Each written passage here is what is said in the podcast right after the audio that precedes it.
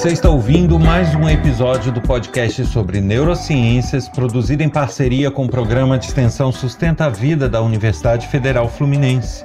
Meu nome é Adriano Freitas, pós-graduado em neuroaprendizagem, especialista em neuropsicologia clínica. Neste episódio, eu trago perguntas e respostas sobre doenças e transtornos.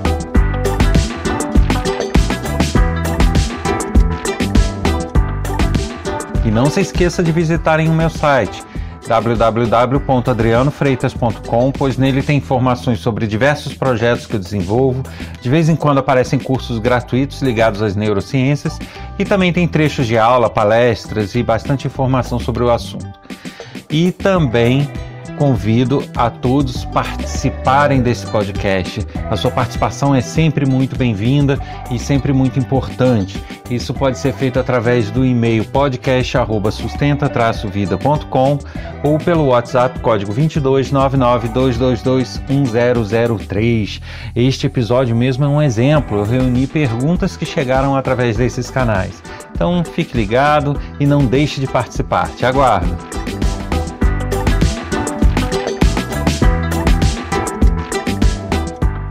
E neste episódio eu trago perguntas que foram enviadas por ouvintes. E aí são vários ouvintes, tem o Jorge do Mato Grosso, a Sandra de São Paulo, a Amélia da Bahia, a Joana do Rio Grande do Sul. Então esses ouvintes enviaram perguntas ligadas ao tema de doenças ou transtornos. Eu de vez em quando faço um episódio aqui para responder as dúvidas que são enviadas e tento agrupar por assunto, né, que fica mais interessante até para uma pesquisa posterior poder encontrar as respostas. Antes de eu entrar em casos específicos que eles perguntaram, eu vou responder uma questão que é recorrente a todos. Apesar de um querer saber sobre um, um transtorno, outro sobre uma doença, mas uma coisa é comum. Todos uh, também perguntam por que, que é tão difícil conseguir um diagnóstico para certos transtornos ou doenças. É, muitas perguntam por que, que isso demora muito, outros por que, que os médicos muitas vezes não identificam e, e por que, que essas coisas ocorrem, né? Por que dessa dificuldade? Então eu vou emitir aqui minha opinião. Na verdade, parte do que eu vou falar é, são fatos constatáveis e parte é minha opinião pessoal. Bem, o que acontece? Os transtornos neurológicos ou neurodegenerativos, né, e as doenças nem sempre possuem um quadro muito claro ou muito característico. Então, é, por exemplo, numa doença neurodegenerativa, você pode ter sintomas muito similares a problemas de tireoide, a problemas metabólicos, a outros tipos de problemas, até problemas reumatológicos, em que realmente levam os médicos a diversos caminhos possíveis até identificarem e verem que se trata de um problema neurodegenerativo ou de algum outro, alguma outra doença associada. Sem contar que muitos problemas não vêm sozinhos, eles vêm associados a, a outros problemas.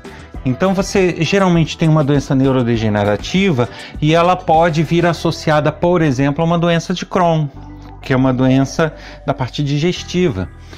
Então, como que você é, chega à, à, questão neurodegenerativa se você tem todo um quadro é, digestivo, né? Então muitas vezes se fica patinando ali nos diagnósticos e nos sintomas, e uh, muitas vezes os sintomas neuro são até menores a princípio do que os outros sintomas. Então por isso toda essa dificuldade. E junto a isso, aí eu já entro nas minhas opiniões, né? Uh, a gente tem uma questão que é o diagnóstico através de, de probabilidades estatísticas. Uh, geralmente na parte neuro a gente tem síndromes ou transtornos que são muito raros, que são muito específicos e com frequência de ocorrência muito baixa. Isso significa que a probabilidade eh, disso aparecer no dia a dia das pessoas é muito pequena, mas ocorre, óbvio, que elas existem. Então, é, quando você chega num médico para tratar, por exemplo, um problema de Crohn, a, a chance dele associar isso a um diagnóstico neurodegenerativo primário vai ser muito menor do que ele tratar questões ali é, de, de hereditárias ou questões de família e questões até digestivas e infecciosas mesmo. Então, por isso é que há essa dificuldade, né? Porque eles veem também o que ocorre com o que é mais comum, o que seria mais provável naquela situação. E agregado a isso, ainda temos fatos de que muitas doenças ou transtornos são tão específicas, tão raras, que muitos médicos e muitos até neurologistas às vezes nem as conhecem direito. Não tem a, a experiência necessária para ventilar a possibilidade da existência de, de ser uma delas. Então, é, é, isso vai tornando tudo muito mais complicado. Não estou falando aqui que é incapacidade dos médicos de forma alguma, muito pelo contrário. Mas é porque realmente não dá. A pessoa não tem como ser especialista em tudo ao mesmo tempo. E aí é, cria essas questões. Uh, existem é, neuros que são especialistas em transtornos, em doenças raras eles vão ter uma experiência, uma vivência maior nesses, nessas doenças raras para poder realmente descartar ou não a presença delas. Então, o que eu posso deixar de sugestão é quando houver algo de difícil diagnóstico ou algo que já existe um diagnóstico, mas percebe-se que tem mais alguma coisa ali por trás que não, sabe? É, você tem uma doença, mas além daquela doença existem sintomas que não estão bem explicados por aquela doença. O que, que eu sugiro? Que se busque um especialista em síndromes raras ou em doenças raras para daí ver se ele descarta ou não a, a, existência de alguma delas. E a partir daí ver se o que faz, né? Ele vai dar o devido encaminhamento. Então é o que eu poderia sugerir, né? Agora, não é um, também uma tarefa fácil encontrar um especialista em, em síndromes e doenças raras, é, principalmente quem mora no interior do país, então isso é muito difícil. Geralmente você vai achar especialistas com maior facilidade em centros universitários, uh, em, em capitais. Né? Uma boa dica, de repente, é procurar justamente os centros universitários, porque você tem médicos, doutores, que são também pesquisadores. Então, o leque de atuação deles é muito maior. Você ir num centro universitário, no departamento de neuro, ele vai ter mais chance de descobrir doenças raras do que você ir num clínico. E vamos lá para as perguntas específicas, né? A primeira, ela pergunta que tipos de sintomas poderiam fazer acender o alerta para um problema neurodegenerativo. Ela falou isso baseado naqueles episódios sobre doenças neurodegenerativas. Bem, não dá para fechar, ó, é esse o sintoma, tem isso, corre atrás, não tem, não corre atrás. Não é uma coisa tão matemática assim, tá? O que dá para falar é assim, de uma forma bem geral, coisas que tendem a ser ter algum componente neuro envolvido. Agora, se a doença é neurológica ou algo afetando a parte, o sistema nervoso, aí não, não dá para precisar, né? É, eu digo isso porque, por exemplo, você pode ter um problema ortopédico na coluna ou em outras áreas, né? Principalmente coluna, onde ele pinça uma, um, um nervo, né? Uma condução nervosa. Você vai ter sintomas que seriam neuro, o tipo de dor ou dormência, mas sem que o problema primário seja de fato neuro. O problema é ortopédico, é da coluna mal posicionada ou com alguma degeneração e pinçando um nervo. Então, por isso que não dá para afirmar, tá? Mas assim, só como sinais de alerta, a gente pode citar o seguinte: dormências.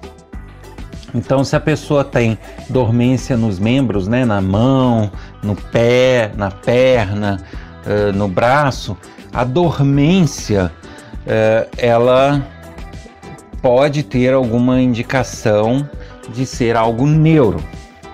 É, ter cãibras excessivas também pode ser alguma coisa é, ligada à parte neuromuscular. Hum, você ter, é, obviamente, esquecimentos, dificuldade em reconhecer rostos de pessoas, você sentir uma fraqueza pelo corpo. Né? Essa fraqueza ela pode estar localizada em membros, pernas e braços somente, ou ela pode ser uma fraqueza generalizada pelo corpo, ou ela pode começar num determinado nível ou ponto e se expandindo, né, e, e, e tomando mais o corpo. Essa fraqueza também pode ser um indicativo de algo neuro, principalmente se ela for progressiva, você começa com cansaço, uma dificuldade em fazer longas caminhadas, depois curtas caminhadas, depois subir escada, depois levantar o braço para pentear o cabelo, e aí você vai realmente progredindo. Principalmente nesses casos, há uma indicação sim de ser algum problema neuro. Agora, deixando claro, nem todo cansaço é neuro, nem todo formigamento, né, dormência é algo neuro, né, mas são sinais de que pode ser sim algo neuro. Outro tipo é aquelas dores que elas são muito agudas, é tipo uma pontada, né? Você de repente tem uma pontada nas pernas que vem como se fosse da bacia para a perna, assim, uma pontada quando você pisa. Isso pode ser algum pensamento de, de nervo ou de condução nervosa, né? Da mesma forma em braço. Então você pode ter essas pontadas, elas são agudas e geralmente rápidas, mas dependendo do grau de acometimento, você pode ter é, uma dor que ela fica intensa ela fica frequente, ela não, não dá só aquela beliscada e para, ela permanece, só que sempre com essa característica bem aguda, né? Isso realmente pode ser um indicativo de algum problema neuro também. E aí a gente sobe para a parte cognitiva, como eu já falei, esquecimento, dificuldade de reconhecer rosto, você não consegue achar as palavras para falar. Então você eh, consegue pensar, não esquece nada, ok, mas na hora de se expressar as palavras não saem, você não consegue achar as palavras adequadas. Isso pode ser um indicativo de algo neuro também. Da mesma forma, a compreensão você está com seu entendimento preservado, sua memória preservada, mas você, quando está participando de uma aula ou de uma palestra, nem todas as frases são bem compreendidas imediatamente. Isso também pode ser indicativo. E alterações bruscas de comportamento. Então, se você é uma pessoa tímida, de repente deixar de ser em alguns momentos, ou você ser uma pessoa expansiva e de repente começar a ficar muito retraída, né? E isso sem contar aqueles outros sintomas, é, sintomas mais depressivos, é, sintomas é, de uma melancolia muito grande. Geralmente, até associado a algumas neurodegenerativas, você tem também momentos específicos de baixa de certos hormônios, tipo serotonina, dopamina. Então você pode ter, por exemplo, sempre ao acordar, uma tristeza, muito grande, uma, uma acordar sempre triste. E aí ah, você acorda, toma seu café, vê uma televisão ou sai para o trabalho, o seu humor melhora. Você começa a ficar melhor no correr do dia. E chega à noite normal, beleza. Aí você dorme no outro dia, você acorda triste de novo. Né? Isso é porque durante a noite tem alterações nessas questões hormonais e aí você pode está com algum acometimento neurológico que não te permite um equilíbrio muito bom desses hormônios. Então você pode ter momentos de alta e de baixa muito, muito intensos, né? muito distintos. Então acordar triste e depois melhorar. Ou então você acordar bem e ir ficando triste com, com o aproximar da noite. E aí vai depender de cada situação. Então eu deixo aqui esses sintomas repetindo e deixando bem claro, não significam que seja só esses e também não significam que esses não possam ser outras coisas, tá? É só assim em geral já que ela fez essa pergunta. Eu aproveito essa pergunta para reiterar uma coisa que eu falei lá no episódio sobre neurodegenerativas, que as neurodegenerativas, principalmente as neuromusculares, elas geralmente elas começam de uma forma bem branda é, bem suave e vão se agravando com o passar do tempo. Salvo no caso de síndromes como a Guillain-Barré, por exemplo, onde o progresso é muito rápido, uh, outras elas uh, têm um progresso geralmente gradual, em algumas situações até por anos. Só que as pessoas vão tendo pequenos sinais que muitas vezes são ignorados e que mesmo no caso de crianças e adolescentes às vezes nem são acreditados justamente por achar que é preguiça, achar que a pessoa está com má vontade, que a pessoa não quer fazer uma atividade ou que ela realmente tem alguma resistência que não seja física, quando na verdade ela tem dificuldade.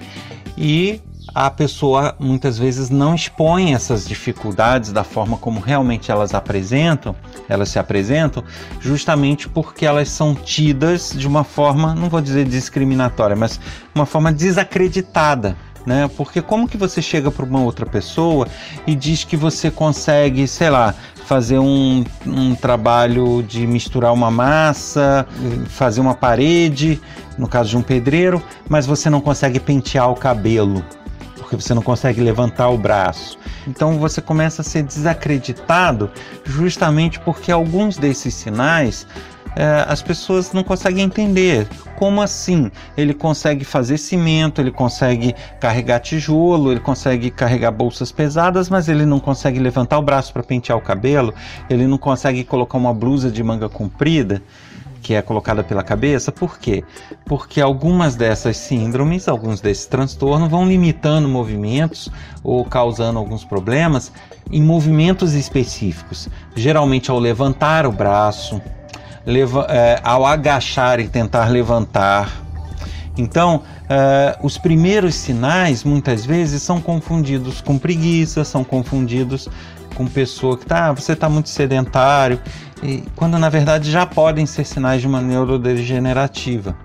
Então, só é, deixando esse alerta, porque muito mais do que sintomas físicos, existem também alguns sinais que nem sempre são tidos como esses sintomas. Bem, uma outra pergunta que chegou diz respeito à epilepsia de lobo temporal que eu falei, né? É, a pessoa se diz surpresa, é, porque ela achou que toda epilepsia obrigatoriamente gerava convulsões, processos convulsivos, e ela não imaginava que uma epilepsia podia causar alucinação ou então a impressão de estar tendo contato com algo divino.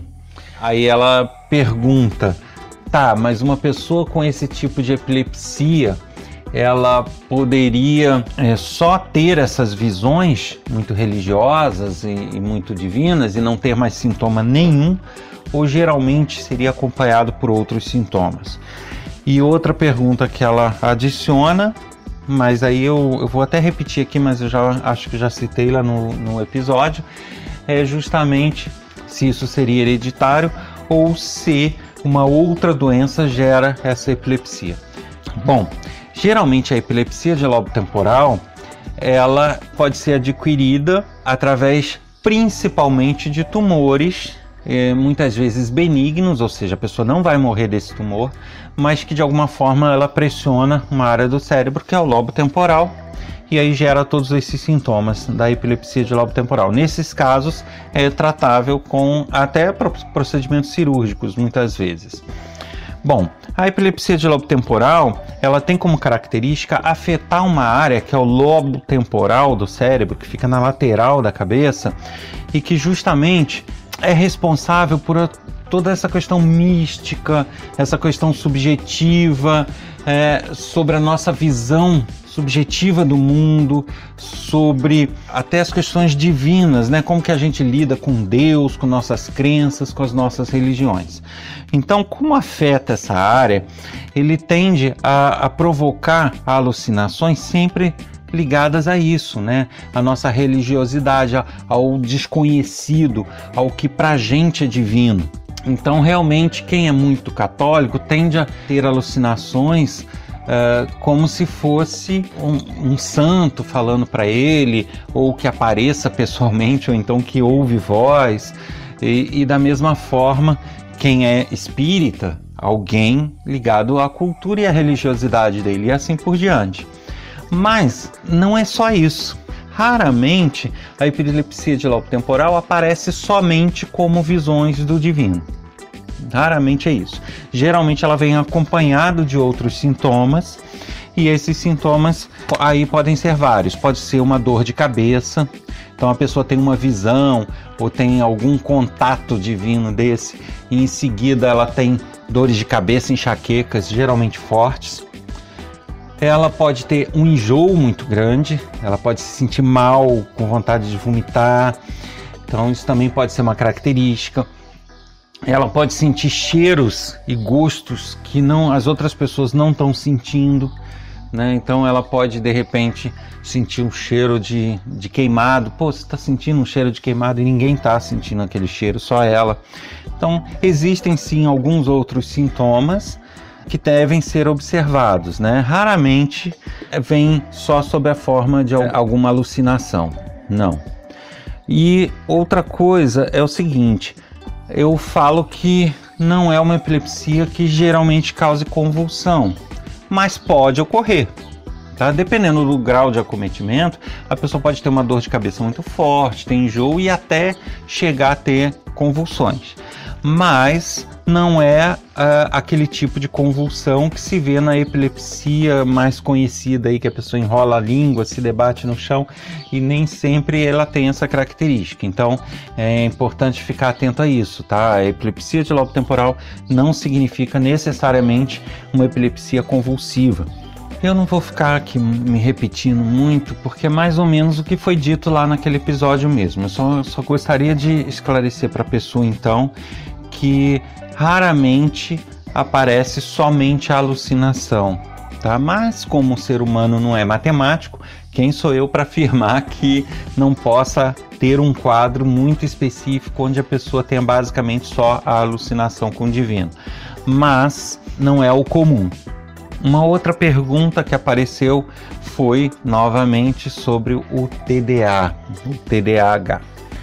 A pessoa, ela afirma que tem uma pessoa na família com diagnóstico de TDA e que essa pessoa ela consegue realizar algumas atividades normalmente sem problema algum e que teoricamente, assim, pelo que ela observa, esse TDA só apareceria em ocasiões específicas, uh, aqui especificamente escola. E ela pergunta é, se pode ser um diagnóstico errado. Bem, eu não tenho como opinar né, de forma alguma através do podcast. Primeiro, que esse não é o, o canal mais adequado. Segundo, que eu não conheço e, e várias outras questões envolvidas. Mas eu posso é, reafirmar algumas coisas que eu falei no episódio, que também eu vou aqui acabar me repetindo. Veja bem, o TDA ele tem uma característica em algumas pessoas de ter um hiperfoco para algumas coisas, principalmente ligado a coisas que a pessoa gosta muito. Então, isso não está errado dizer que a pessoa pode ter um foco excessivo em algumas coisas, é, em detrimento a um foco, é, uma dificuldade de controlar esse foco em outras situações.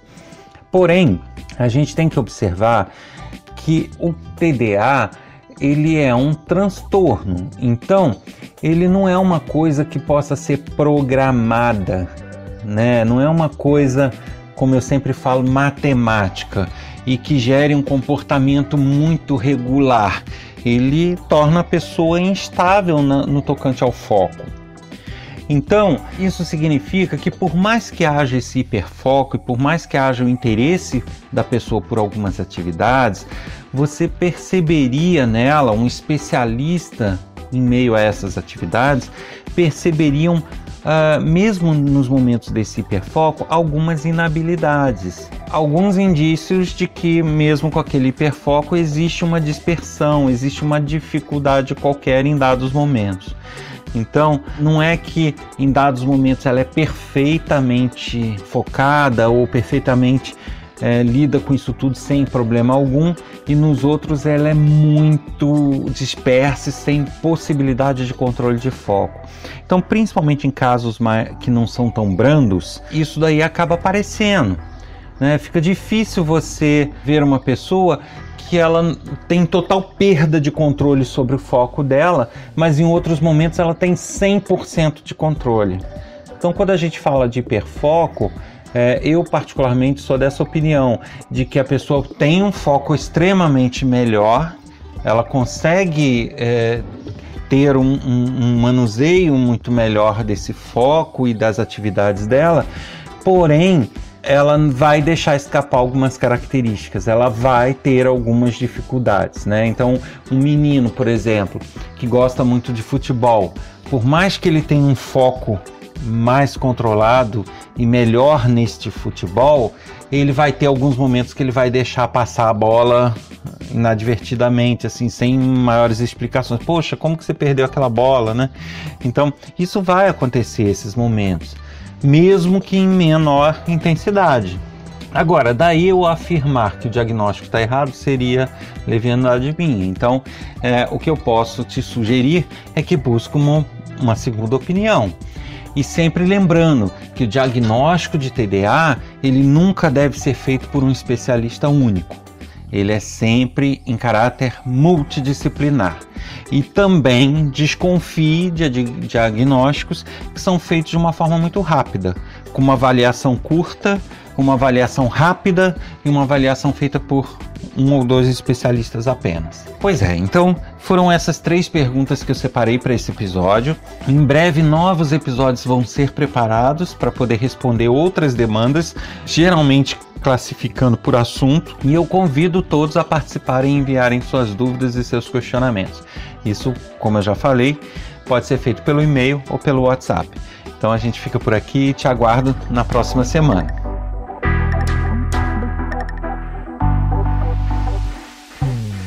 Você ouviu mais um episódio do podcast sobre neurociências, produzido em parceria com o programa de extensão Sustenta a Vida da Universidade Federal Fluminense. Eu sou Adriano Freitas, pós-graduado em neuroaprendizagem, especialista em neuropsicologia clínica. Para participar do podcast, basta enviar uma mensagem de e-mail para podcast@sustenta-vida.com ou mensagem de WhatsApp para o número 22 99222 1003. Aguardo vocês. Até lá.